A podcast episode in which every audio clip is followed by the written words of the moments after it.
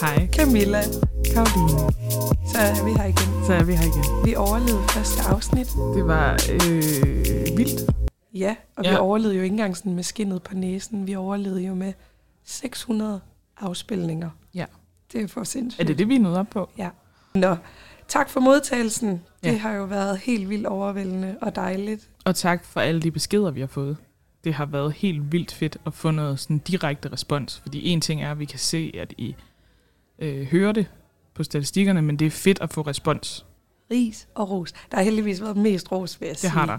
Og den ris, der har været, har været enormt øh, konstruktivt. Altså Ja. ja. det har været sådan noget, jinglen er lidt for høj, eller I Ja. mumler, eller noget i den dur. Ja.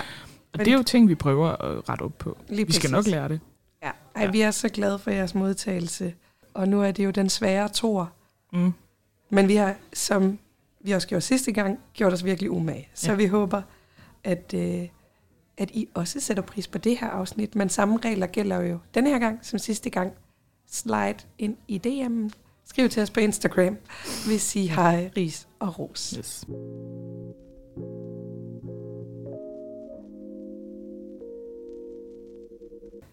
Hvordan har du det?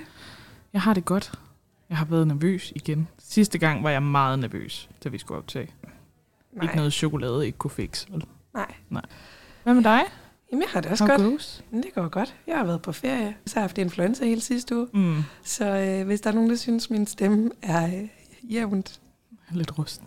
irriterende, så øh, sorry not sorry. Jeg, jeg kan synes simpelthen altså ikke gøre for det. Jeg synes ikke, det er slemt. Vi Nej. blev enige om, at det kunne vi godt. Ja. Vi kunne godt optage. Vi vil hellere afsted, end at vente på, at min stemme skulle recover. Yes, Så nu sidder vi her, og vi glæder os. det gør vi.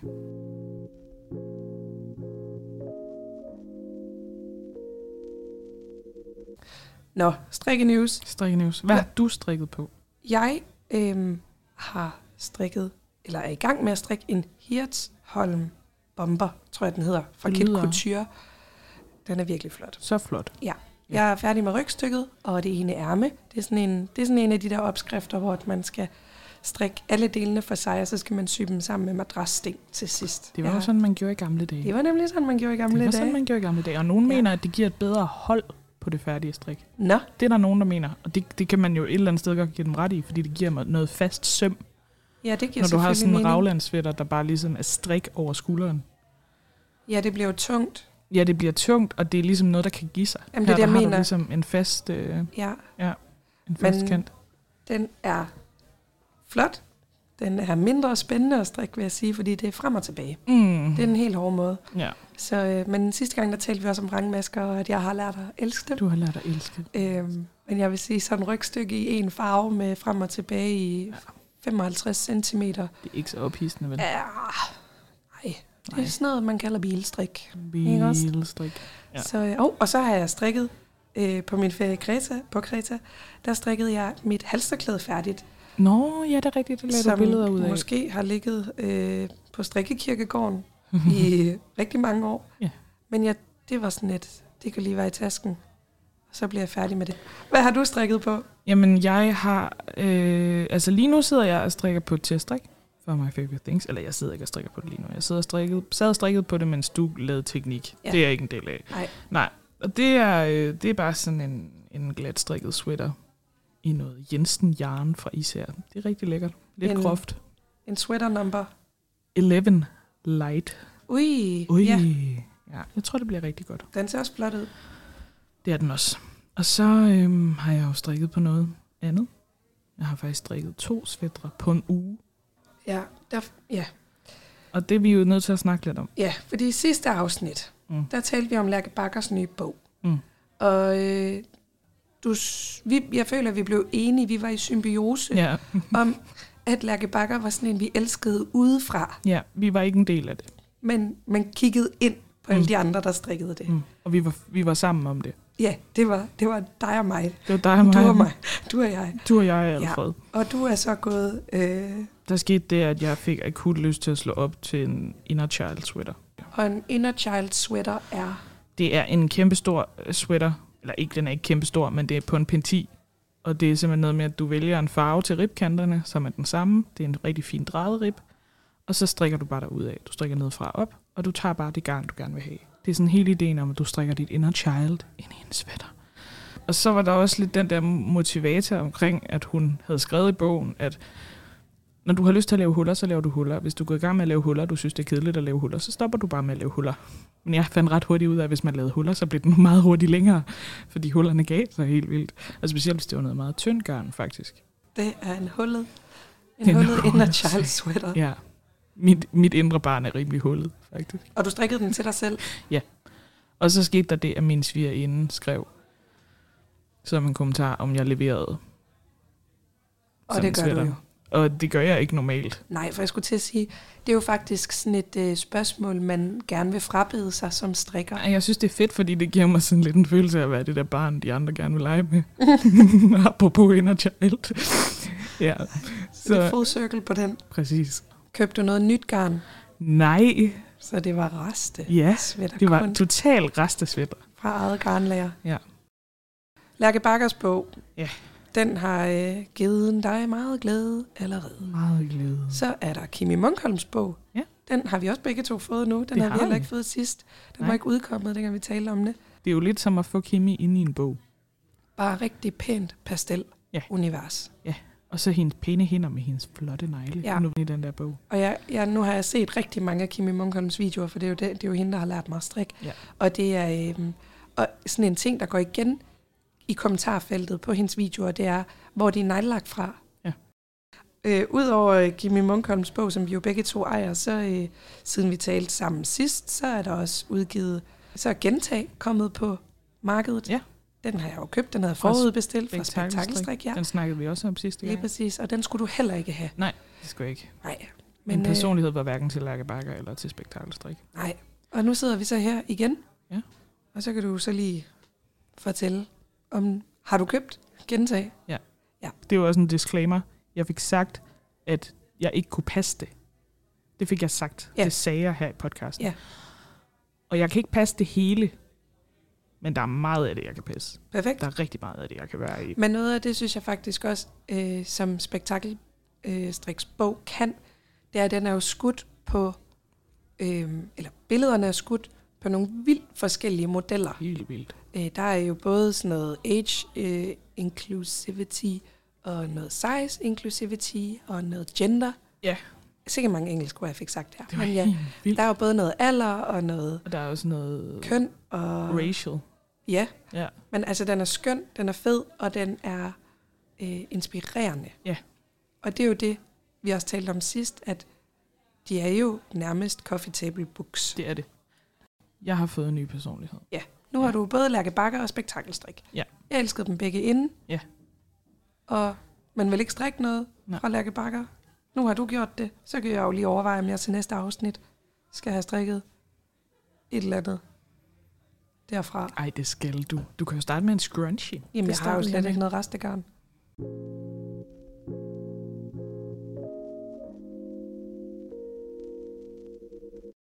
Har du noget mohair? Ja. Har du noget mohair-rest? jeg har noget mohair. Det fandt mig godt, jeg ikke er til hver vært, som leder os videre. Nej, fordi vi havde spurgt på Instagram, hvad I ligesom havde opsnappet af strikke news Yes. derude. Øhm, og udover bøgerne, hvilket der var virkelig mange, der meldte ind med, øhm, så var der altså flere, der skrev, mohair er på vej ud. Ja. What What? the F? Jeg havde set den komme. Ja, det sagde du. Ja. Jeg var sådan her, det, det fatter jeg overhovedet ikke. Jeg havde tænkt over det. Og jeg havde både tænkt over det i en kontekst, hvor at jeg selv var lidt mohair-mættet. Ja. Ja. Øh, jeg synes, det er fnåler lidt, og det er lidt varmt. Det er meget varmt at have på. Mm. Øh, for mig i hvert fald. Ja, fordi du har strikket meget med Jeg mohair. har strikket sygt meget med mohair. Altså Ja. ja. vildt meget med mohair. Jeg tror også, der er sket nogle ting i forhold til, at det jeg teststrikkede i starten, der sagde jeg bare ja. Når designeren sagde, du skal strikke det her gang. Så okay, to, to tre tråde silk mohair, det er bare det, vi gør. Ja. Nu er vi begyndt at blive sådan lidt mere, kunne man, kunne man finde på noget uden den der silk mohair? Ja. Ja. Der er sket noget i mig der, det der med, nu, siger, nu tør jeg godt sige, at jeg kunne godt tænke mig ikke at have det. Så jeg har ligesom kunne mærke det på min egen mohair-lyst. Ja. Den er blevet mindre. Så du fravælger det sådan aktivt faktisk? ja, selv? en gang imellem. Jeg har faktisk lige valgt det til i dag. Nå, bare for at være Rasmus modsat. Bare for at være Rasmus Modsat, bare for at du ikke kunne sætte mig i en form for bås. Du har selv haft det som en personlig, hvad hedder sådan noget, antipræference, altså en præference for ikke at skulle strikke med mohair. Ja. Men vi talte om, også om tidligere, at du jo faktisk også kan se det på de projekter, du teststrikker for designer lige nu. Ja. At der ikke indgår mohair. Der bliver sorteret noget mohair fra. Ja. Det er der ikke i helt samme grad, som det altid har været. Nej. Nej. Og hvis vi tager sådan et skridt tilbage og kigger på for eksempel det, som Petit Net har udgivet på det sidste, mm. Mm-hmm. så er det jo rigtig meget i sådan noget... Øh, Lidt rustik, ubehandlet uld. ja, lige præcis. Ja. Altså noget Per Gynt. Mm. Øh, Hun har også altid været rigtig glad for de der Yale kvaliteter. Det har My Favorite Things også. ja, Øh, men gerne blandet den med en silk mohair. ja, Ja. Men jeg Ja, synes også, man ser mere og mere, at den bliver sorteret fra. ja, det skal sådan være lidt mere crispy på en eller anden måde, og lidt Ja. mere sådan, ja, som du siger, rustikt. Man kan sige, at maskebilledet fremgår jo også meget tydeligere, når man fjerner den der fluffy silkemohair. Og så, Øhm, altså min erfaring er jo at bare, at man får en sweater, der holder meget bedre. fordi den ikke fnuller, eller... Fordi den ikke fnuller, fordi altså, når noget fnulrer, så altså, fnulleret kommer jo et sted fra, det kommer jo inden fra sweateren. Ja. Så jo mere den fnuller, jo mere sweater fors- forsvinder der i virkeligheden. Og det gør der jo ikke på samme måde med de der gamle, Nej, eller den der, nu kalder det gamle, med den der rustikke uld. Vel? nej. Øhm, Men det er sjovt, fordi jeg, jeg sidder jo og arbejder med tøj, som vi kommer, som kommer i butikkerne om 8-12 måneder. Ja.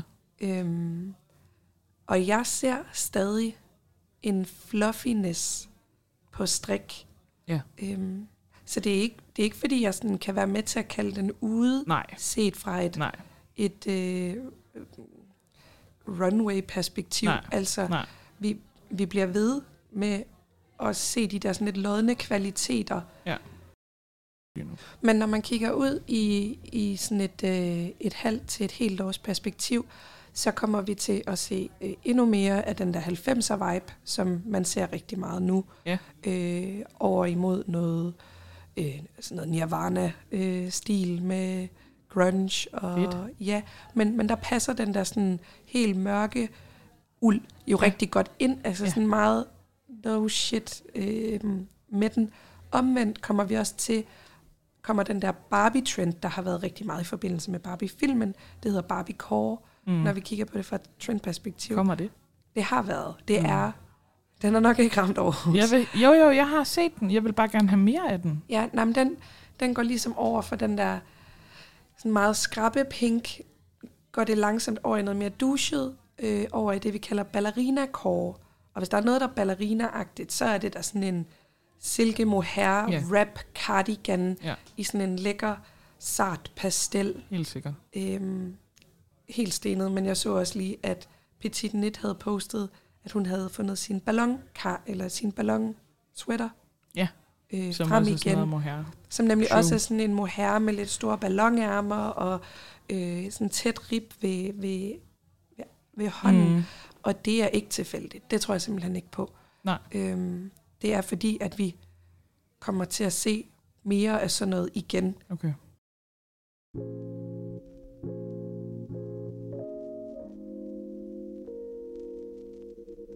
Noget andet, der virkelig sker meget af for tiden, og som jeg jo er totalt novise på, fordi jeg har aldrig været på en. Nej.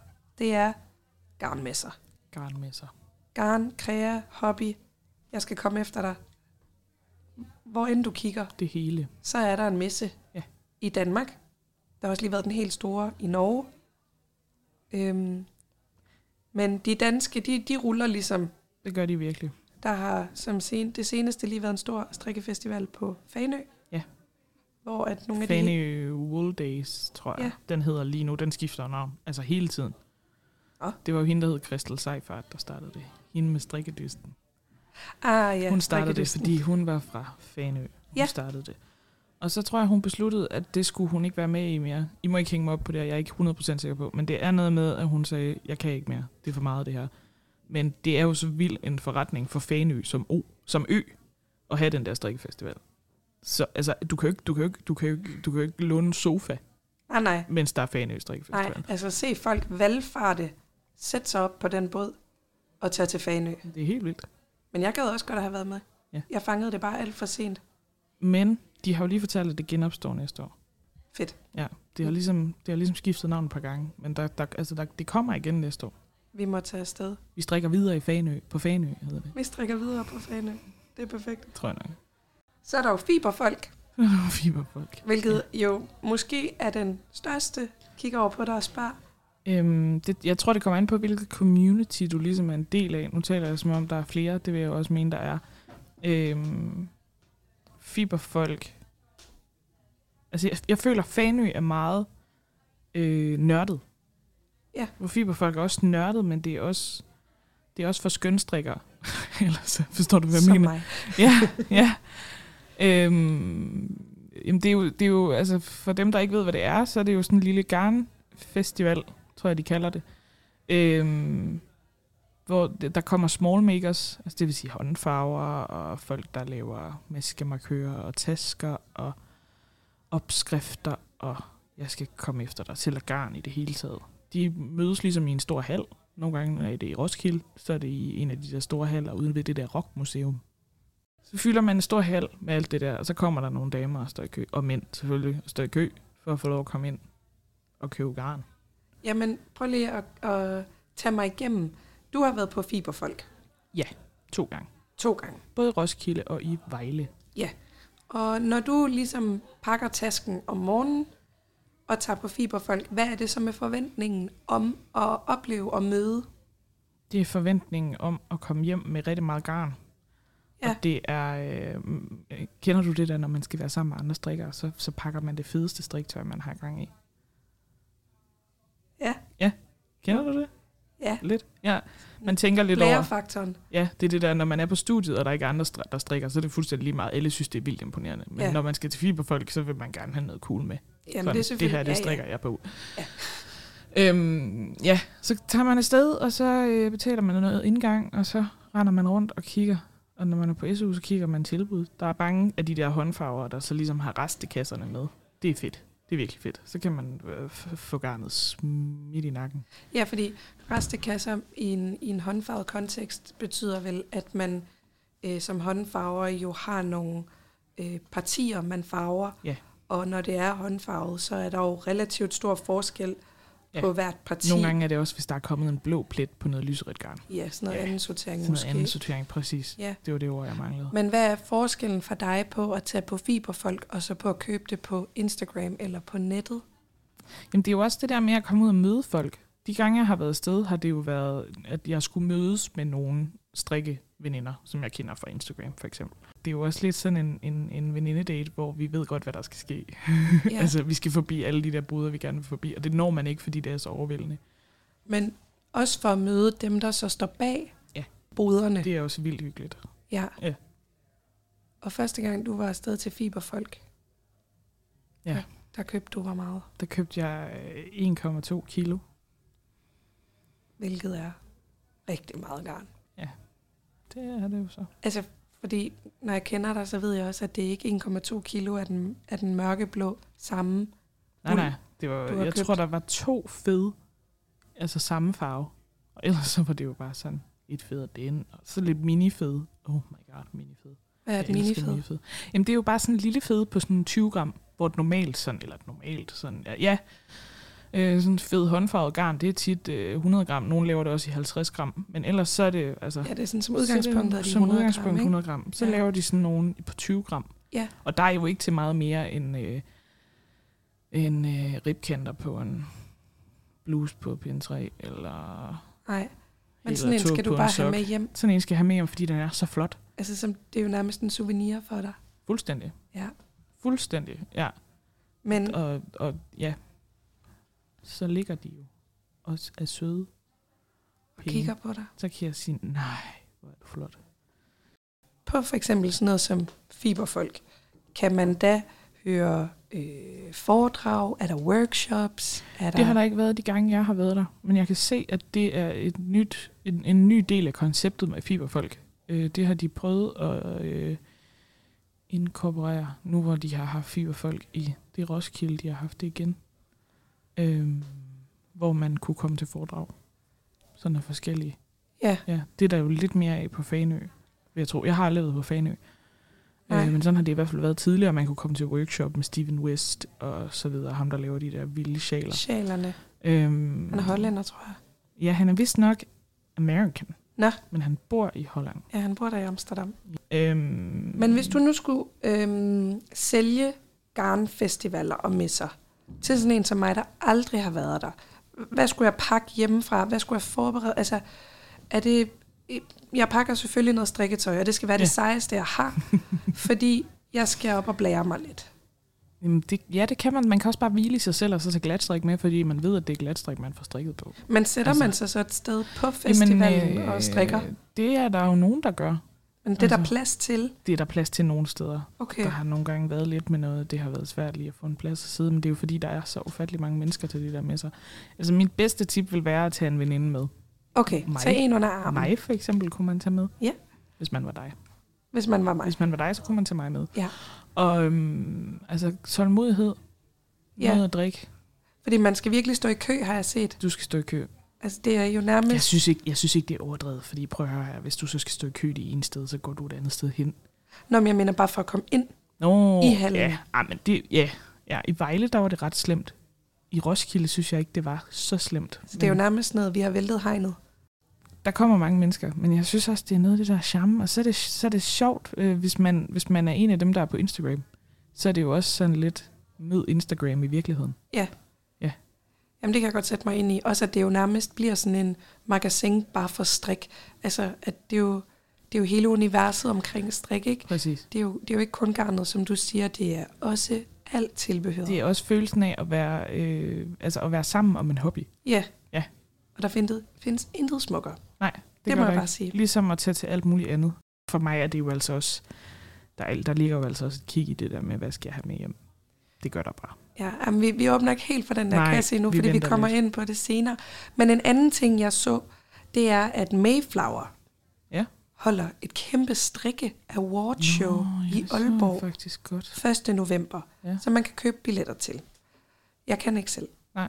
Men jeg tænkte, altså er strikkeverdenen så stor nu, at vi kan lave sådan noget Danish Music Awards, bare med Danish Strikke Awards?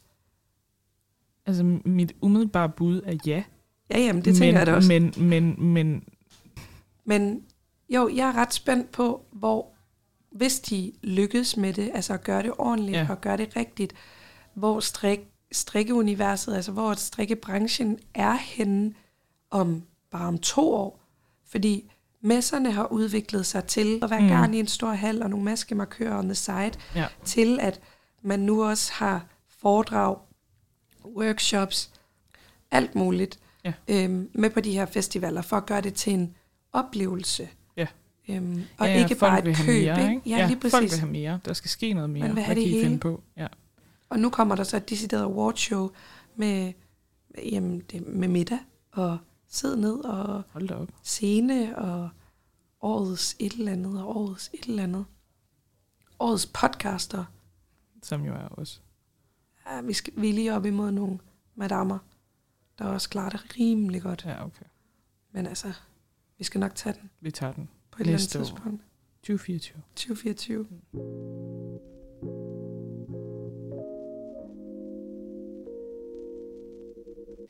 Jeg fik jo sagt, at øh, jeg købte 1,2 kilo første gang, jeg var på Fiberfolk. Ja. Er det cirka svarende til, hvor meget garn du har derhjemme? Jamen, det er ikke, øh, det er ikke meget forbi. Nej. Nej, det passer ikke. Jeg har mere garn end det. Øhm, men jeg har kun garn til projekter. Ja. Så alt, Mange projekter, eller sådan de næste to? der ligger måske otte projekter Okay. og venter på mig. Okay. Øhm, så jeg har garn, men jeg har øh, de der pastelfarvede plastikkasser. Kender du dem? Mm. Hey-kasserne. Dem har jeg to af i den store. Ja. Nej, ikke den helt store, men den der mellemstørrelse. Dem har jeg to af. Og der må ikke, jeg må ikke have mere garn. Og så har jeg nogle projekttasker med projekterne i. Ja. Men sådan på lager, det er det, jeg har. Okay. Og det er fordi, jeg aldrig køber garn, som jeg ikke har en plan med. Er det sådan, øhm, altså af fornuft, eller er det fordi, du ved, at sådan fungerer du bedst? jeg er drevet rigtig meget af formål Mm. generelt. Øh, ting skal have et formål for mig, og det er faktisk også derfor, jeg elsker at strikke. Det er fordi, at så øh, kan en biltur lige pludselig have et formål. Udover selvfølgelig, at man skal fra A til B. Men ja. Du ved, jeg føler, at jeg laver noget, imens jeg bare sidder stille. Øhm, det samme, når jeg sidder og ser fjernsyn. Det brød jeg mig virkelig ikke særlig meget om tidligere.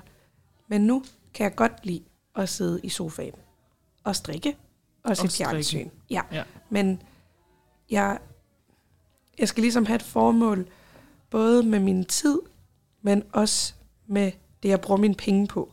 Ja. Og det lyder enormt karen kedeligt. Mm. Øhm, Det lyder meget voksent. Jamen, det ved jeg ikke engang, om det er.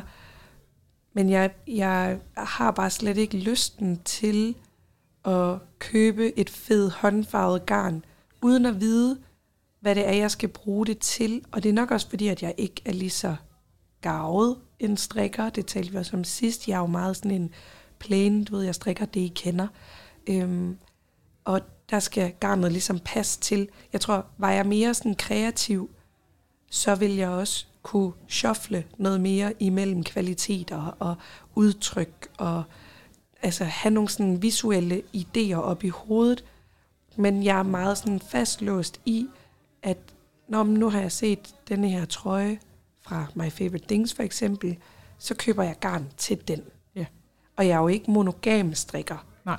Så jeg kan godt købe af flere omgange, men det er altid med et projekt i mente. Ja.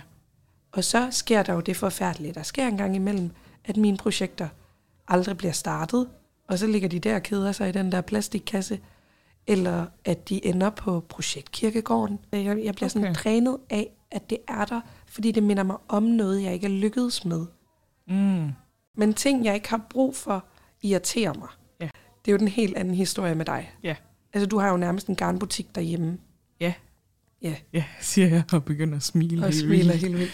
Ja. Ja. Du er jo også i den heldige serie nu, fordi du laver jo selvfølgelig meget arbejde for det, men du teststrikker jo for nogle af de helt store designer. Ja. Og der får du jo garn til det teststrik. Ja. Så det er jo ikke det, du bruger dine penge på. Nej, det er ikke ligesom de projekter. Jeg bruger mine penge på alle de projekter, jeg gerne vil strikke ud over det. Ja. Og, og, og, det, og sandheden er jo, at, at, at der er rigtig mange af de tester, som, eller de projekter, som ligesom ender lidt i en kø. Altså, Ja. de er lidt i en kø, og de bliver, de bliver ikke rigtig startet op, fordi der er bare øhm, rigtig meget andet om budet. Og der kommer hele tiden ligesom noget ind Ja. forrest i den der kø. Ja. Og i mellemtiden kan jeg godt, jeg er begyndt at tænke over, at nogle af de ting, jeg har købt garn til, det er, jo, det er jo det der, det er jo igen det der vestjyske, det der med, at når jeg går forbi et godt tilbud, så er det meget svært for mig ikke at tænke, jamen det der, det der vams, det kommer jo ikke på tilbud igen. Nej, og så, Så det skal jeg jo købe til. nu. Det skal jeg jo købe nu. Men så er der tit sket det, at øh, så ville jeg gerne have haft en anden farve vams, når Okay. jeg når til det. Ja. Det sker nogle gange, og nogle gange kan noget også være vildt exciting i situationen. Og sådan, uh, ja, nej, den her, den vil jeg bare så gerne strikke. Den vil jeg bare så gerne strikke. Det hænger måske også lidt sammen med, at jeg har ADHD. Ja. Det der med nu. Det her, det er bare, det er nu. Og sådan tror jeg lidt, det er med mine projekter også. At så får jeg købt noget, fordi, uh, den der love note, den skal jeg strikke, og det skal jeg strikke det der garn, og jeg skal købe det der mohair. Så nu køber jeg det der mohair. Og så i mellemtiden, så er jeg blevet lidt træt af mohair. Og det er jo det. Så ligger det mohair bare og griner af dig. Inde i dit Nej, det fine griner ikke. vitrineskab. Det griner ikke. Græder. Nej, Det eksisterer hygger bare. sig. Det hygger sig. det okay. hygger sig. Mølsikret i en pose hygger det sig. Ja. Og venter på, at jeg en dag får lyst til at strikke det. Men min frygt vil være ved at have sådan et vitrineskab, som du har fyldt med flot, lækkert håndfarvet øh, garn. Det vil være, at jeg aldrig fik det brugt. Ja, sådan tænker jeg jo slet ikke på det. Altså de første par dage, det kunne ligesom lade sig gøre, da jeg, øh, da jeg flyttede sammen med min kæreste, at nu fik jeg et sådan rigtigt vitrineskab, hvor jeg kunne have mit håndfarvede garn liggende. Det er jo kun det håndfarvede garn, der ligger der. Og det gør mig jo bare så glad. Altså det er jo sådan noget med at kigge på det, og så kæft, hvor er det pænt. Nej, hvor er det pænt. Og så kan jeg gå og tænke, ej, den kunne jeg godt bruge. Jeg har faktisk begyndt, fordi jeg har tænkt, det er endnu sådan en Lærke Bakker ting. Jeg tænkte, jeg ville strikke en af de der, det er sådan en i, i det, jeg kalder Nevercont. Hun kalder det en entrelok, entrelac, tror jeg. Øhm, sådan en teknik, hvor man ligesom strikker firkanter på firkanter på firkanter på Ja. firkanter, som er så flot. Der Der, tænkte hvor jeg, de sådan ligger lidt skråt, eller sådan det, ja, det ser nærmest er flettet, vævet. ja, det ser flettet ja. ud. Øhm, Det ser og jeg svært ud. tænkte, det skulle jeg strikke. Det skal jeg strikke, og det tror jeg, jeg så skal. Og så tænkte jeg, jamen, så kunne jeg jo godt bruge lidt af det der håndfarvede. Men det er jo små skatte. Det er jo unika. Ja, så Altså, du... jeg, jeg, får ikke bare, jeg får ikke bare fat i det igen, så jeg, jeg vil faktisk næsten heller ikke bruge det. Ej, men det er jo, nu kan jeg jo kun sammenligne det, sammenligne det med noget fra min egen verden, men det er jo sådan et Pokémon-kort for dig. Ja. Ja.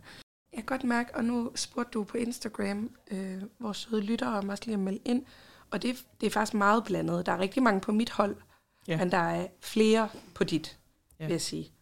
Øhm, Det er der. Og der er også flere, der nævner, at øh, vi spørger, har du meget garn? Ja. Eller nej, min kæreste er nok uenig. Ja. Haha. Øhm, Ja, eller hvornår er det for meget? Ja, det er faktisk også lidt et subjektivt spørgsmål. Det er, det. Jamen, det er der flere, der har skrevet sådan, ja, men hvad er meget? Ja. Eller nej, det synes jeg ikke. Ja, ja, det kan da godt være, at nogen synes det, men nej. Ja. Altså, jeg kan jo kun sammenligne det med min mor, som bare Ja. altså, Jeg har har set, hvad din mor har svaret Så på det spørgsmål. ustyrligt meget garn. Hun skrev bare ja. Ja. Hun vidste godt, hvad, hvad der blev ment med det. Altså, min mor, hun har jo kasser på kasser på kasser med garn, og noget af det har hun jo glemt, hun har købt. Jamen, det har jeg da også. Og det er jo det. Altså, I glemmer jo også alle de små skatte, I Vi har. glemmer det jo, men så er det jo glæden. Det er jo ligesom, det er vel ligesom dine børns tegninger. Altså så en gang imellem, så finder du kassen med Dem dine elsker børn. jeg ikke. Nej, Nå, okay. Kan vi altså finde noget? Kan, kan vi finde noget? Ej, Ja. Karoline. ja. Kan Sorry, vi finde noget, du er sorry. nos- nostalgisk omkring? Er der noget i dit liv, du er nostalgisk omkring? Har du, Jamen, været, jeg, jeg, har du samler, været på efterskole eller sådan noget? nej, heller Nej, okay.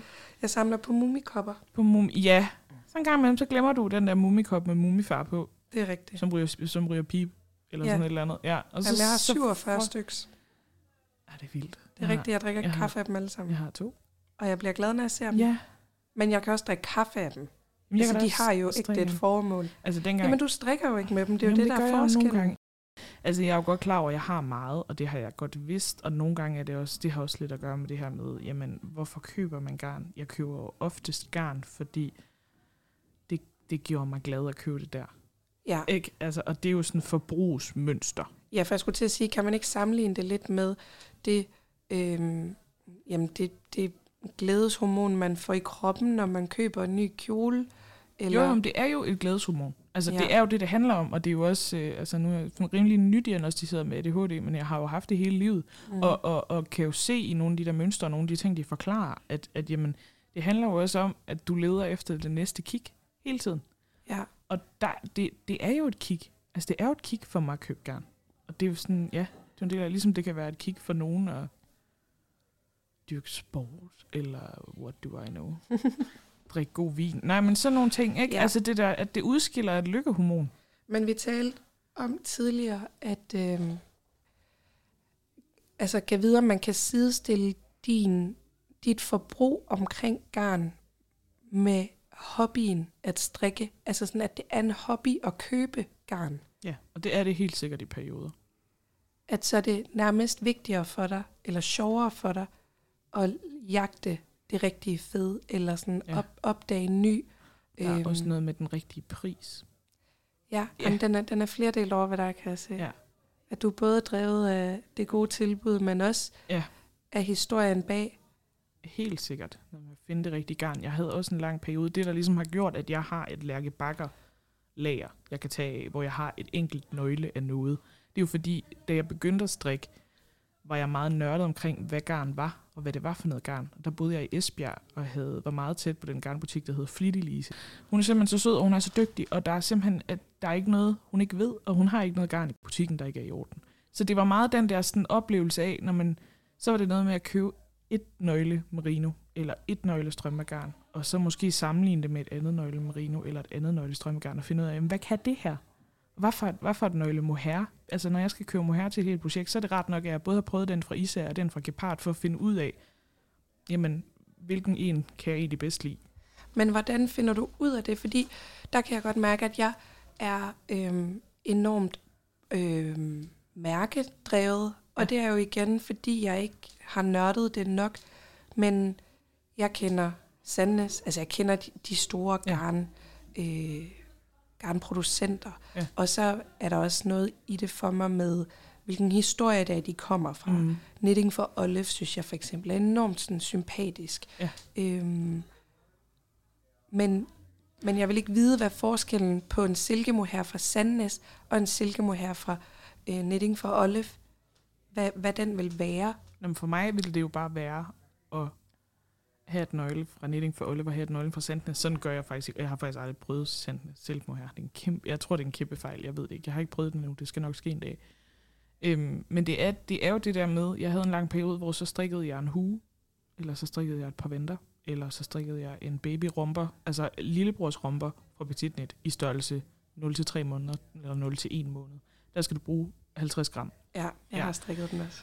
Og jeg har strikket den mange gange, og det er genialt, fordi det er nemlig det der med, om nu skal jeg lave en barselsgave, okay, så prøver jeg lige det her gang i den her kvalitet. Den løber det, jeg kan bruge den. Øh, det- koster mig kun et nøgle at prøve Mhm. den. Ikke?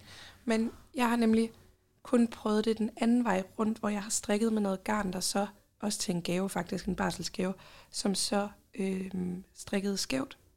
Ja. Eller altså ved den, da jeg vaskede den, der blev hele projektet skævt. Okay. Og så var jeg sådan, det vil jeg aldrig nogensinde strikke igen.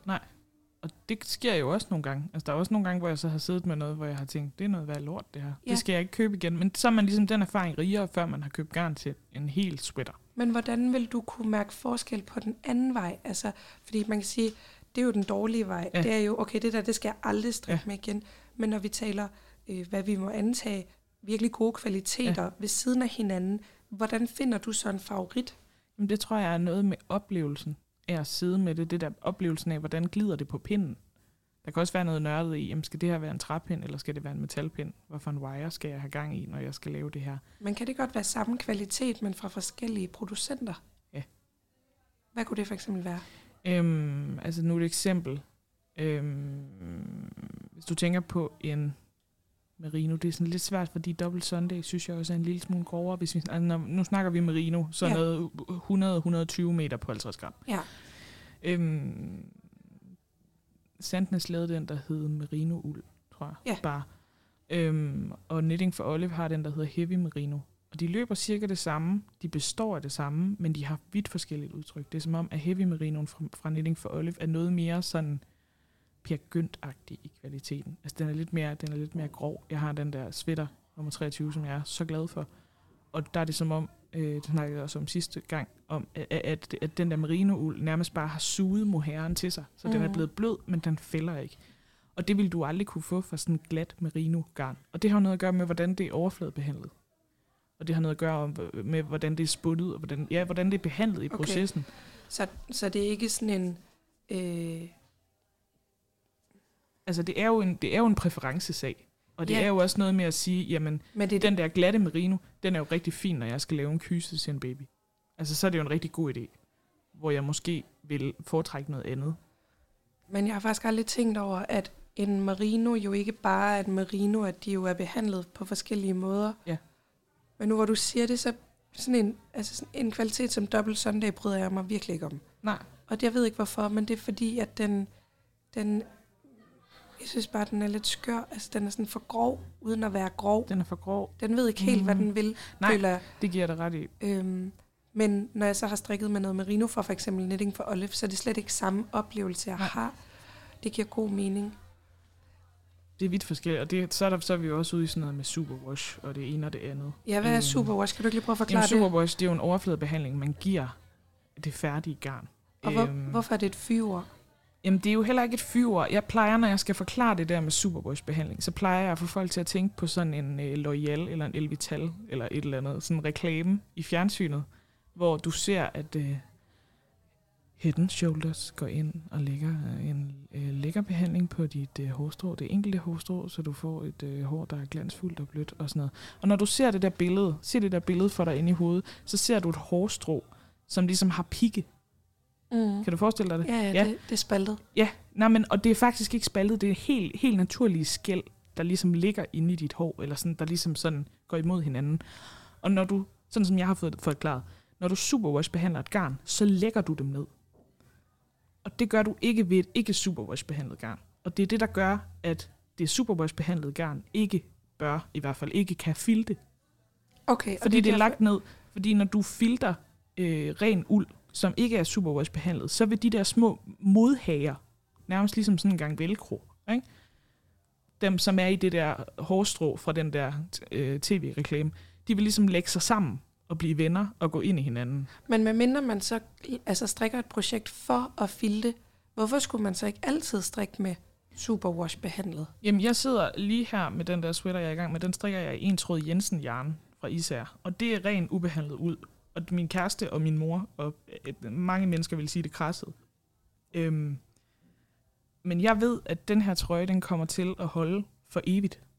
Fordi det er som om, at garnet er mere modstandsdygtigt. Du har ligesom ikke, du har ligesom ikke øh, altså, fåret ude på marken har nogle, nogle naturlige ting, noget lanolin og noget, noget, nogle forskellige ting i det der uld, som gør, at fåret kan holde varmen, og fåret kan blive rigtig beskidt og stadigvæk have det godt. Og, øh, altså det der med, at uld er selvrensende. Ikke?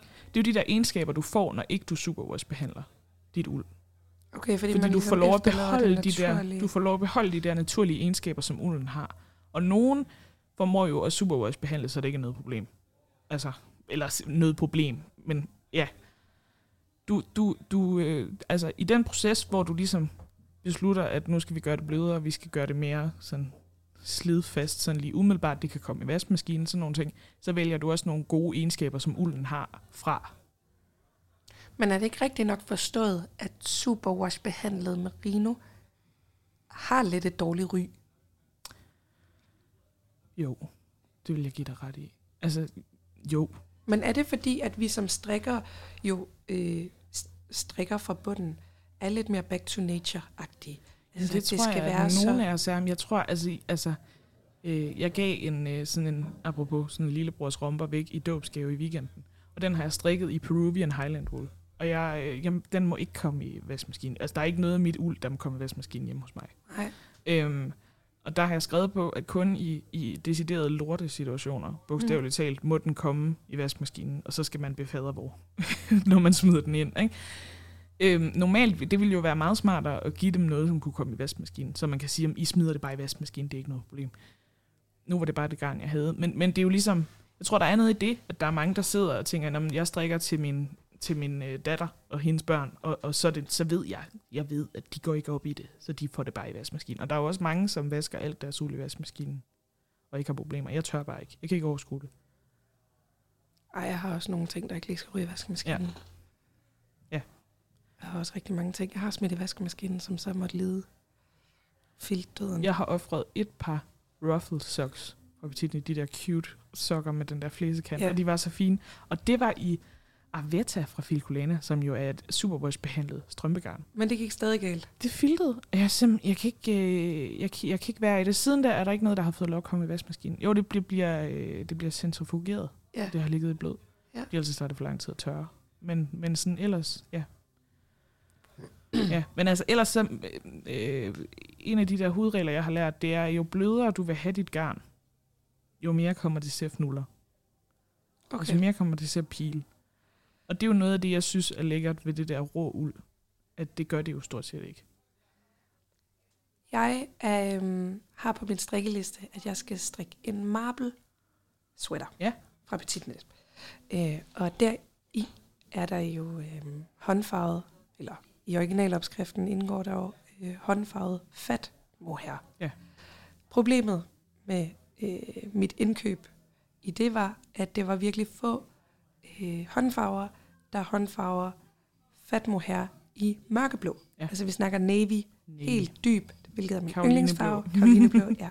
Jeg elsker navy. Øhm, og jeg kendte, nu siger jeg to eller tre håndfarver. Og der er du jo i den helt alle boldgade. Du kender jo nærmest alt, hvad der eksisterer. Og er det så igennem de der garnmasser, vi har talt om tidligere, eller er det Instagram, eller hvor, hvor finder du de her hen, og hvad er det for en historie, du gerne vil købe ind i, når du køber ved, ved de her oftest kvinder? Altså jeg tror, for mig ligger der, der ligger både noget sådan, altså sådan relationsværdi i, at nogle af håndfarverne kender jeg lidt. Øh, og det er jo mest igennem Instagram. Altså oftest, der er ikke ret mange, jeg, jeg, jeg, jeg er ikke kommet på mange messer, hvor jeg har fået nye venner. Nej, når jeg er på de der ting, så møder jeg dem, jeg kender i forvejen, og det er gerne nogen, jeg har skrevet med. Øh, igennem den ene eller den anden måde. Altså ja, på Instagram. Øh, Altså en af de historier, jeg har været allermest glad for at købe mig ind i, det var jo hende, som jeg også snakkede om sidste gang, Christina Birk, der havde birkefibre, som øh, øh, farvet sådan i historietemaer. Så det var danske konger og dronninger, og det var mordet i Finderup og sådan noget. Og ja, det kan man godt farve. sådan noget synes jeg øh, var vildt sjovt. Og det var faktisk, der har det ikke altid betydning, hvordan det ser ud.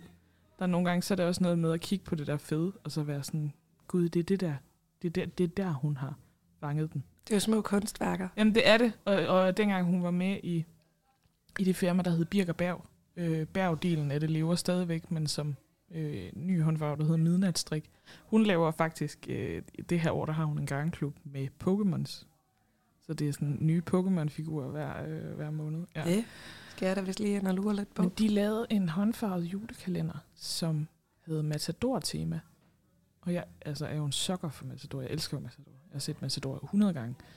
Øhm, og jeg købte den ikke selv, fordi jeg var lidt fattig dengang. Jeg havde ikke penge til den. Øhm, men der fik jeg lov at købe nogen af min veninde, som havde købt den, og som ikke kunne lide alle de der. Og så tror jeg måske også, hun havde lidt ondt af mig. Hun ville gerne sende, sende lidt videre til mig, så jeg fik lov at købe nogle af dem. Og dem tror jeg jo reelt aldrig, jeg kommer til at bruge. De der minifede. Det er sådan nogle 20 grams minifede, og jeg tror, jeg har, jeg tror måske, jeg har 10 af dem. Altså, men det er jo, det er I jo forskellige så farver. I forskellige farver. Ja. Altså, men så er det jo sådan noget, så er der en, der hedder I porten, som er en, en, en henvisning til et afsnit, hvor der er nogen, der ondulerer i en port. Og, og, og der, gik, der gik jeg jo hjem til min mor og sagde, det her, det er jo, ej, det var vist ikke til min mor, jeg kan ikke huske, hvem jeg sagde det til. Men prøv at se den røde plet. Det er jo penetration på garn. Ja. Altså. og det vil, altså, måske også den historie gør, at jeg kommer ikke til at bruge det. Men der er også nogle af de andre, hvor det bare, der er faktisk også en af dem, der er så smuk, som er inspireret af Ulla Jacobsen. Er du med? Nej. Altså, Dora Weiss, nej, hun, hun ondulerer også, hun ondulerer med, med bankdirektøren. Ja, ja, jeg er med igen. Ja. Øhm, og, og den farvesammensætning er så smuk. Det er noget med noget lilla og noget grå og noget lidt gulligt, tror jeg. Den er så flot. Og jeg tror seriøst aldrig, jeg kommer til at bruge den, fordi jeg drømmer om at få en sweater, der ligner den. Så det bliver sådan et evigt inspirations fed. Jeg tror, det går mere og mere op for mig, hvad det er, du bruger de der fede til, når du ikke strikker med dem. Og jeg køber også ind i din præmis om, at de giver dig meget mere end bare det at strikke dem. Ja. Mit hoved fungerer jo bare sådan, at det, der giver mest, er jo brugen af det. Ja. Og at du ved, det er tænkt til et eksempel, nej, til et, det til et formål. Det er tiltænkt til et formål, og nu bliver det lavet ja. til det formål, og så kan du gå med det. Ja. Eller have det, altså give ja. dit barn det på, eller give det til din veninde, og så se hende være flot i det. Ja. Øhm, men du, du har dem som sådan nogle små skatte. Ja. Det er man, og det er det jo virkelig. Altså, men, men det har jeg jo med alting. Altså, jeg er jo meget nostalgisk omkring, omkring ting. Jeg har jo, jeg har jo øh, Margrethe skål derhjemme, som jeg ikke kan smide ud, fordi dem har jeg fået, da min bedstefar flyttede på plejehjem. Ja. Ja. Jamen, du bliver så ked af det, når du hører, hvad jeg ikke skiller mig af med. Nej, men, og det er det. Og det er jo der, hvor det bare, det er jo nostalgi for mig. Og der er jo også nogle ting, som er, øh, altså der er også, der er også nogle svætre, jeg har strikket, som er specielle, fordi sådan og sådan. Eller jeg har et tørklæde på, det er blevet tørklæde værd. jeg har et tørklæde på, som jeg strikkede på et bestemt tidspunkt i mit liv, hvor tingene var rigtig svære. Og det var det, jeg sad og strikkede på. Og jeg føler, at jeg får en kæmpe krammer, hver gang jeg tager det på. Og det er egentlig ikke fordi, det er jo det er meget pænt, men, men det, er ikke, altså, det er ikke underskønt, og det er ikke specielt og sådan nogle ting. Men det er bare sådan hele den der, ja, jeg genlever den der følelse af at sidde og, og lune sig ved det der. Du er jo egentlig sådan meget romantiker. Ja, jeg læser teologi. Ja, ja det er selvfølgelig rigtigt. Ja. det giver mening. Jamen, det er jeg nok. Jeg synes, det er meget sjovt. Nu nævner du selv, at du havde fået nogle minifede fra en julekalender. Øhm, og en ting, der også er rigtig meget på Instagram lige nu, det er, at øh, garnproducenter, især håndfarver øh, eller garnforretninger, de sætter ligesom deres adventskalendere ja. til salg.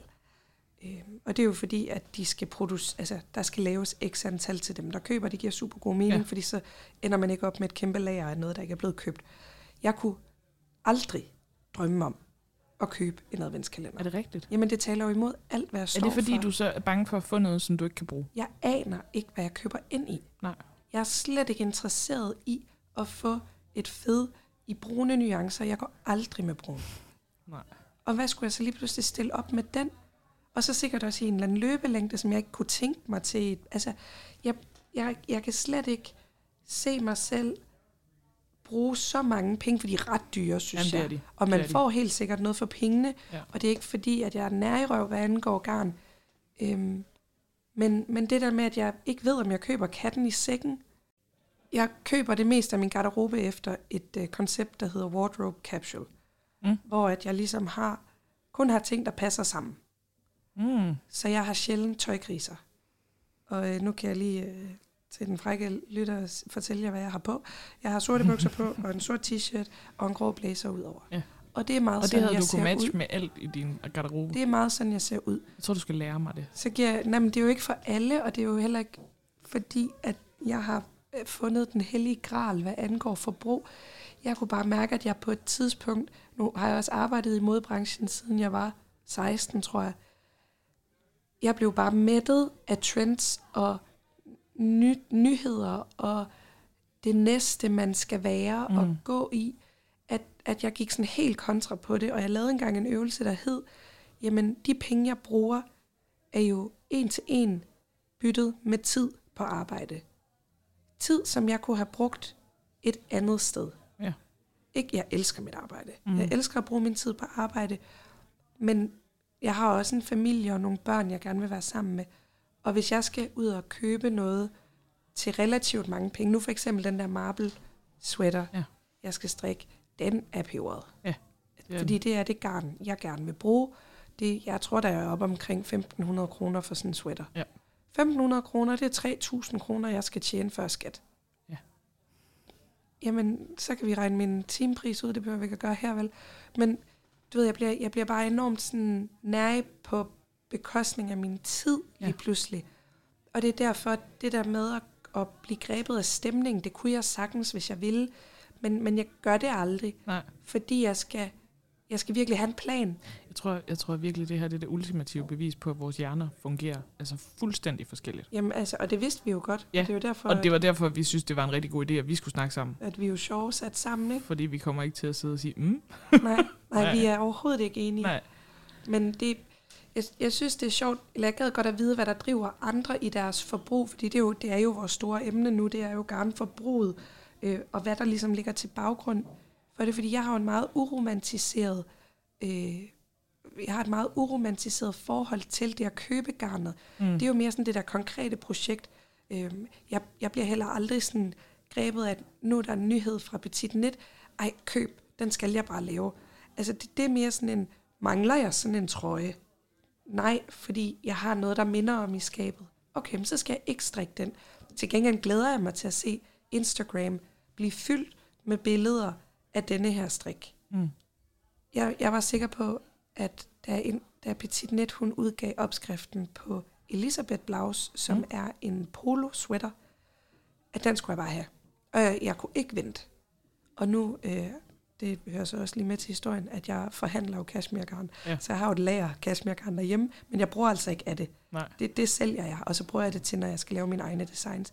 Men, men det var det garn, hun havde lavet den trøje i. Ja, det havde jo været oplagt. Det havde været super nemt bare at kaste mig over det. Men lige pludselig blev jeg i tvivl, fordi jeg havde allerede en strik i skabet, der mindede lidt om. Ja. Så vil jeg egentlig få den glæde ud af det, som jeg vil lægge af tid og penge i den, vil jeg få den brugt, som jeg synes var værdigt for Mm. den.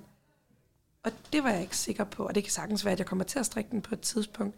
Men, men ja, jeg det blev sker ikke... jo med ting, de siger her i podcasten. Ja, det sker meget- med ting, du pludselig, Så, så gør man det alligevel. Nej, jeg kan godt, jeg kan godt, øh, altså jeg kan godt, jeg kan godt følge dig. Jeg tror, for mig ligger der mange andre ting i det at strikke en sweater, end at gå med den. Ja, Der ligger virkelig mange andre ting. Der ligger processen i at vælge garn. Hvad for et garn skal jeg strikke? Hvilken farve skal jeg vælge? Skal det være den der blå, eller skal det være den anden blå? Og øh, hvor finder jeg så garnet på tilbud? Hvor finder jeg garnet på tilbud? Fordi jeg betaler ikke fuld pris for det. Det gør jeg simpelthen ikke.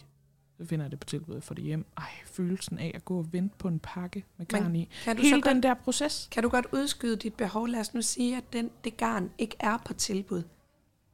Kan du så være krejler nok til sådan at vente og så først slå til? Eller gør du det lidt omvendt, at du slår til, når du ser noget garn, og så køber du sådan x antal nøgler, og så er du bare heldig, når det projekt så lige pludselig kommer, øh, altså åbenbarer sig for dig, så Altså, tænker det du, tror jeg, fedt. det har jeg gjort tidligere, men lige nu er jeg faktisk i en rigtig fin læreproces, hvor jeg prøver at, at vente på, der er vams på tilbud et eller andet sted, fordi jeg gerne vil strikke den der fancy cardi. Ja. Øhm, så lige nu, der øver jeg mig på det. Vi kan jo snakke om, hvordan det gik næste gang. Vams, det er også lidt en skør kvalitet, synes jeg. Den er tyk. Ja, og så er Den sådan stærk. meget rustik. Ja. Altså, det er som om, at der nærmest er indlagt hø i den. Jeg har strikket en... Øh, der kom de der Lane-bøger. Kender du dem? Nej. Der finske forlag, som designer. Øh, eller de får designer, de samler det i bøger. Det er nogle ekstremt flotte bøger. Du skal se dem en gang. Så viser jeg dig dem. Jeg har flere af dem. De lavede den der 52 Weeks of Socks. Ja, og så lavede de kender jeg. 52 Weeks of Shawls. Kender jeg også. Og shawls købte jeg. Nå, lang historie kort. Der var et, øh, en kavle i, i sådan noget tyk garn. Og Der er en tænkte kavle. Jamen, det er øh, en halsedisse.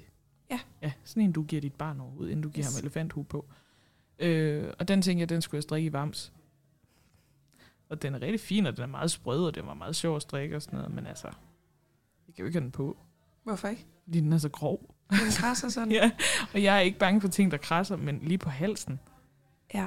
det er ikke så lækkert. Men er du så, kan du så ikke ære dig? Nej. Nu Okay. ligger den der og minder mig om, hvor glad jeg var for at prøve at strikke vams. Vi talte kort om det sidste gang, at jeg havde øh, strikket en sweater number 9, tror jeg den hedder, fra Mm. My Favorite Things. Ja. Er sådan en klassisk højhalset sweater med noget øh, ragland udtænding og med lidt huller i. Og det var jo måske en af mine allerførste sweatre, jeg strikkede, og jeg kendte ikke til begrebet strikke, øh, strikkefasthedsprøve. Så den passede mig simpelthen ikke. Og den irriterede mig grænseløst, for den havde ikke noget formål. Så jeg hævde den op. Jeg tror godt, jeg ville kunne forstå det med en stor sweater. Det Altså- ville jeg godt nok have det træls med. Jamen, den her var for lille. Ja. Altså, jeg pillede Ja, den simpelthen op. Altså, ja. Altså, det er mere det der med størrelsen på projektet. Det var et stort projekt. Du brugte mange timer på det. Du brugte mange penge på det. Her der brugte jeg halvandet nøgle. Men, Det er 60 kroner. men det er stadig formålsløst. Altså, nu har du bare en halsedisse til at ligge, som du aldrig kommer til at Men det er bruge. sjovt, fordi mens, vi, mens du fortalte den der historie, så kommer jeg jo til at tænke på, at jeg valgte den brune farve. Det gjorde jeg nede i Jernfreak. Jeg stod dernede, min veninde fra København var på besøg.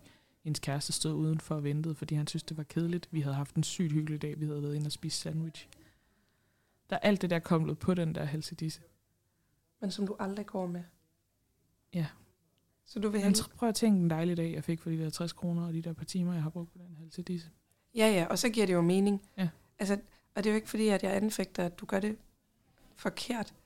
Jeg tænker bare, at der er så meget spildt arbejde og penge og sådan noget, i noget, der bare ligger hen Ja. urørt. Jeg tror, at det simpelthen er de to streger, tykke streger under, hvor forskellige vi er. Men jeg er spændt på at høre, hvordan andre, der hører podcasten, ser det. Ja, vi, det vil vi virkelig Altså ikke, høre. at der er noget rigtigt og forkert, Nej, nej, men hvordan vi skal I ikke have tænker team det. Karo Nej, nej. og team Camilla, men, Nej. men, men sådan, hvordan har I det med det? Er I romantikere, og, eller i formålsdrevet. eller er I formålsdrevet? Ja, det er jo sindssygt spændende. Altså, det er jo virkelig spændende, hvad der ligger i det. Men, men jeg vil sige, efter vi har haft den her samtale nu, så kan jeg bedre forstå det. Ja. Jeg forstår dig bedre. Men jeg forstår også dig bedre, fordi jeg tror måske nogle gange, når jeg har hørt om folk, som ikke køber garn for sjov, så jeg tænker jeg, kæft, hvor kedeligt, mand. Så nær et.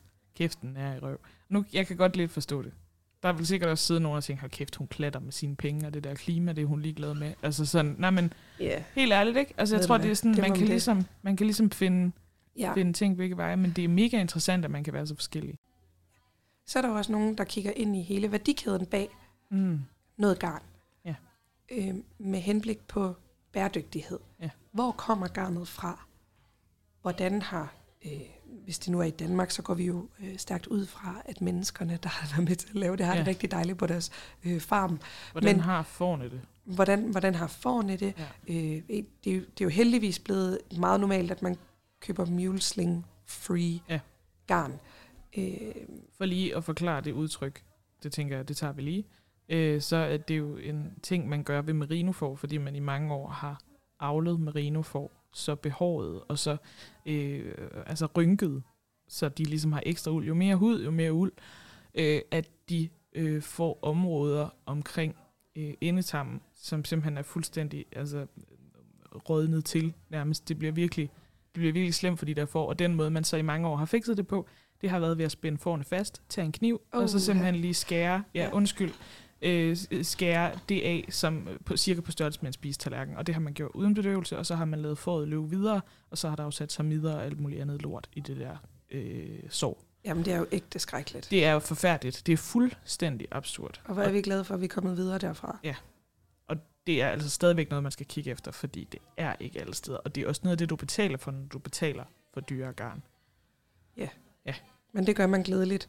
Det gør man glædeligt, Siger når man ved, hvad mulesing betyder. Ja. Tænk på en spisetallerken på numsiden. Nej, på tak. numsiden af et får. Nej, Jeg lad være med det. Nej. Ja. Men, men der er jo mange aspekter i det. det. Det er jo også noget med, hvordan er det blevet indfarvet, hvor meget vand går t- altså, bruger man på en indfarvning, hvor meget øh, hvor mange kemikalier bliver det behandlet med, hvor meget til skade for miljø er garnet. Hvordan bliver det transporteret? Hvordan bliver det transporteret? Er Ja. det med fragt, eller er det med fly, eller er det med båd? Er det med, altså, der er jo helt vildt mange aspekter i det. Ja. Jeg vil sige, jeg, er ikke, jeg har ikke sat mig godt nok ind i den del, udover lige øh, de lavt hængende frugter med mulesling. Mm. Men udover det, så, Og det har jeg heller ikke. så tror jeg da helt sikkert, det er noget, man kommer til at se mere af. Nu har Sysleriet for eksempel øh, lavet et samarbejde med Jejlholdt, som er øh, en garnproducent nede fra Sydfyn. Egne lokale får søde, rare mennesker, der har det. Altså, der ved man sgu, hvad man køber, ikke? Ja. Altså, det er et gammelt håndværk, og forerne går derude på markerne og har det skønt. Camilla, hun øh, googler lige, om det ligger på Sydfyn, fordi hun tror ikke på mig, men det gør det altså. Undskyld. Men, men det at team op, altså det fra sysleriets side af at team op med dem, er jo genialt, fordi der er det så transparent, hvad det er, man køber ind i. Ej, irriterende, du havde ret. Jeg havde ret. Ja, det er fra undskyld. Sydfyn. Det. Er fra Sydfyn. Ja. Undskyld. det skal du ikke sige undskyld for. Nå, men bæredygtighed er generelt øh, så stort et emne, som jeg tænker, vi belyser Det I skal vi andet i afsnit. et andet afsnit. Fordi strik er ikke lige med bæredygtigt. Nej, og det har rigtig, der er rigtig mange sider af det. Altså det er ikke bare, hvordan er, det har vi snakket meget om, det er ikke bare, hvordan er forne behandlet, og hvordan er ulden fragtet. Det har også noget at gøre med, hvordan strikker vi, hvor meget strikker vi, hvor meget køber vi, hvor meget har vi liggende, som vi ikke får strikket. Apropos mig selv. Ikke? Altså, Jo. der er mange led i det, Ja. og det tænker jeg, at det skal vi både, det skal, det skal, vi, det skal vi gribe ind i fra mange Ja. sider. Det er Ja. noget af det, vi har snakket om på forhånd. At puha, Og det skal vi. bæredygtighed som, kons- altså som begreb og koncept er jo bare sindssygt øh, mangfoldigt og svært og ja. modstridende. Og det er slet ikke fordi, at vi er eksperter på området, Nej, nej, men, nej. men det at tro, at det håndværk, vi laver lige nu som industri, er mere bæredygtigt end så meget, der er færdigstrikket eller maskinstrikket. Det er Mm. simpelthen ikke en sandhed, vi køber ind i, Nej. os to i hvert fald. Nej, Men det er øh, til et andet afsnit. det er til et andet afsnit. Det var øh, garnforbruget, vi fik sat fokus på her, og Camilla og jeg er ualmindeligt uenige i, hvordan vi køber garn. Men vi vender alligevel. Men vi venner alligevel, Ja, og vi har det godt alligevel. og vi har det godt alligevel.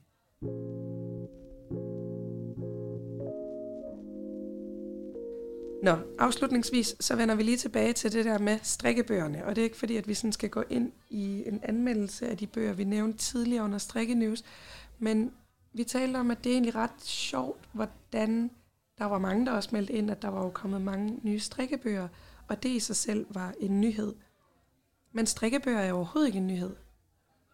Strikkebøger mm. som koncept kom jo før alt andet. Ja. Skulle jeg til at sige. Jamen, det gør det jo.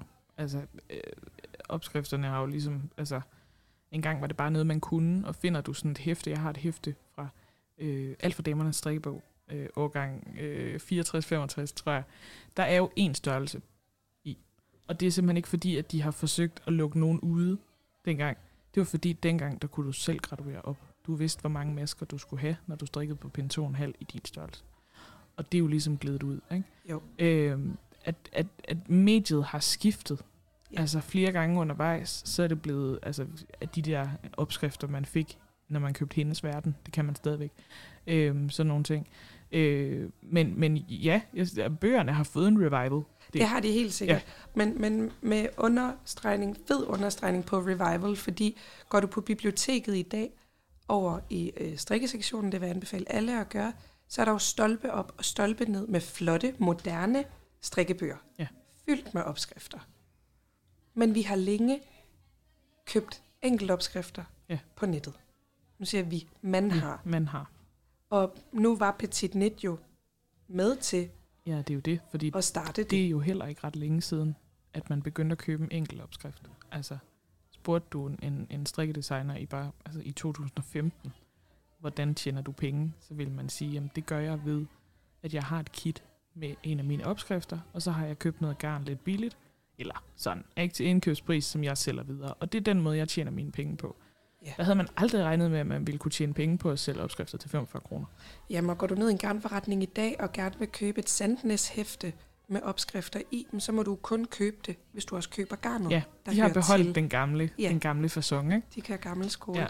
Men, men øh, strikkeopskrifter og, og strikkelæring som et trygt medie, er der ingen nyhed i. Tværtimod er det jo det, vi altid har gjort inden det store internet, men altså inden at strik blev sådan virkelig digitaliseret. Ja. Øhm, og der har jo været mange store øh, designere med til ligesom at rykke ved den. Men vi, det er jo egentlig ret interessant, hvordan vi hyper en, noget, der går tilbage i tiden, eller ser tilbage Mhm. i tiden. Og Kimi Munkholm er bare sådan et virkelig fint eksempel på, at hun starter sin strikkekarriere, må jeg godt kalde det, øh, ved at lave YouTube-videoer, og lærer sådan en som mig ved at strikke, at strikke via en YouTube-video. Og nu skriver hun en bog. Altså, det er jo præcis det modsatte. Ja.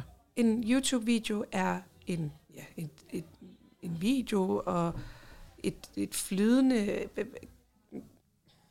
Det er tilgængeligt. Det er tilgængeligt nu og her, det er tilgængeligt på din smartphone. Ja. Du kan lave mange, du kan ændre, du kan slette. Altså, du, du, lad os nu sige, at en eller anden teknik bliver forældet. Mm. Jamen, så kan du bare uploade en ny video. Ja. Du kan ikke bare skrive en ny bog. Nej. Men hvad er det, der er i os, som gør, at vi gerne vil tilbage til noget, der sådan er trygt og, og forankret og fastlåst?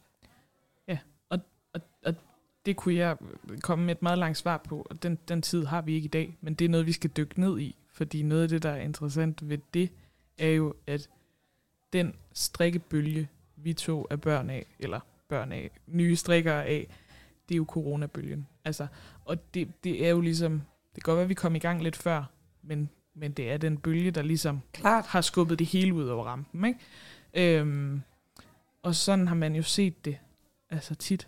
Altså, altså men kan det være sådan en ting, der, der i går så sådan skiller, skiller de seriøse corona-strikkebørn, som vi nu kalder dem, fra dem, der bare let strikker? Altså sådan, vi er så hardcore til den her hobby, at vi vælger at investere i sådan fysiske bøger, der kan fylde sammen med vores garn derhjemme.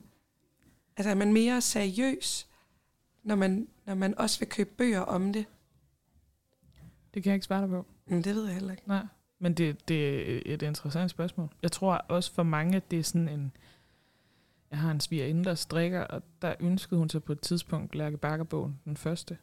Og der taler jeg med min bror, og han snakker om, jeg ved ikke lige helt, hvad jeg skal, og om hun vil have den, og hvad hun skal bruge den til. Og så siger han, men det er jo også lidt en kulturting. Det er jo en coffee table book. Altså, og det er jo lidt det, det er blevet også. Og jeg tror også, det er, også, det er jo også en måde, og det har vi altid gjort. Jeg læser teologi, jeg ved det, vi har altid i scene sat os selv på forskellige måder. Jamen helt sikkert. Og det, det er jo en del af det. Det er jo en del af det, det der med, nok Gud, ej, har du den bog stående? Jamen, det er Grineren. en god pointe, Ja. at man er med til sådan at... Der er jo ikke nogen, der ser din søgehistorik. Altså, der er jo ikke nogen, Nej. der går ind og kigger, nok Gud, eller det skal Det de må de gerne. De må gerne se min. Ja, de må også gerne se min. Den er ikke spændende, der, der er meget med hebraisk grammatik i øjeblikket. Men sådan på den måde, ikke? Altså Jo. det er jo sådan, Rosa Lund har lige været i Kender du typen? Ja. hvor de er inde og kigge, at øh, de har gemt Lærke Bakkerbøgerne væk. Og det er jo fordi, det siger så meget om, hvem hun er. Altså, jeg gættede jo seriøst, hvem vi var hjemme ved, da de stod i gang. Det gør jeg også. Ja. Det gør jeg også. Så lidt minder vi om hinanden.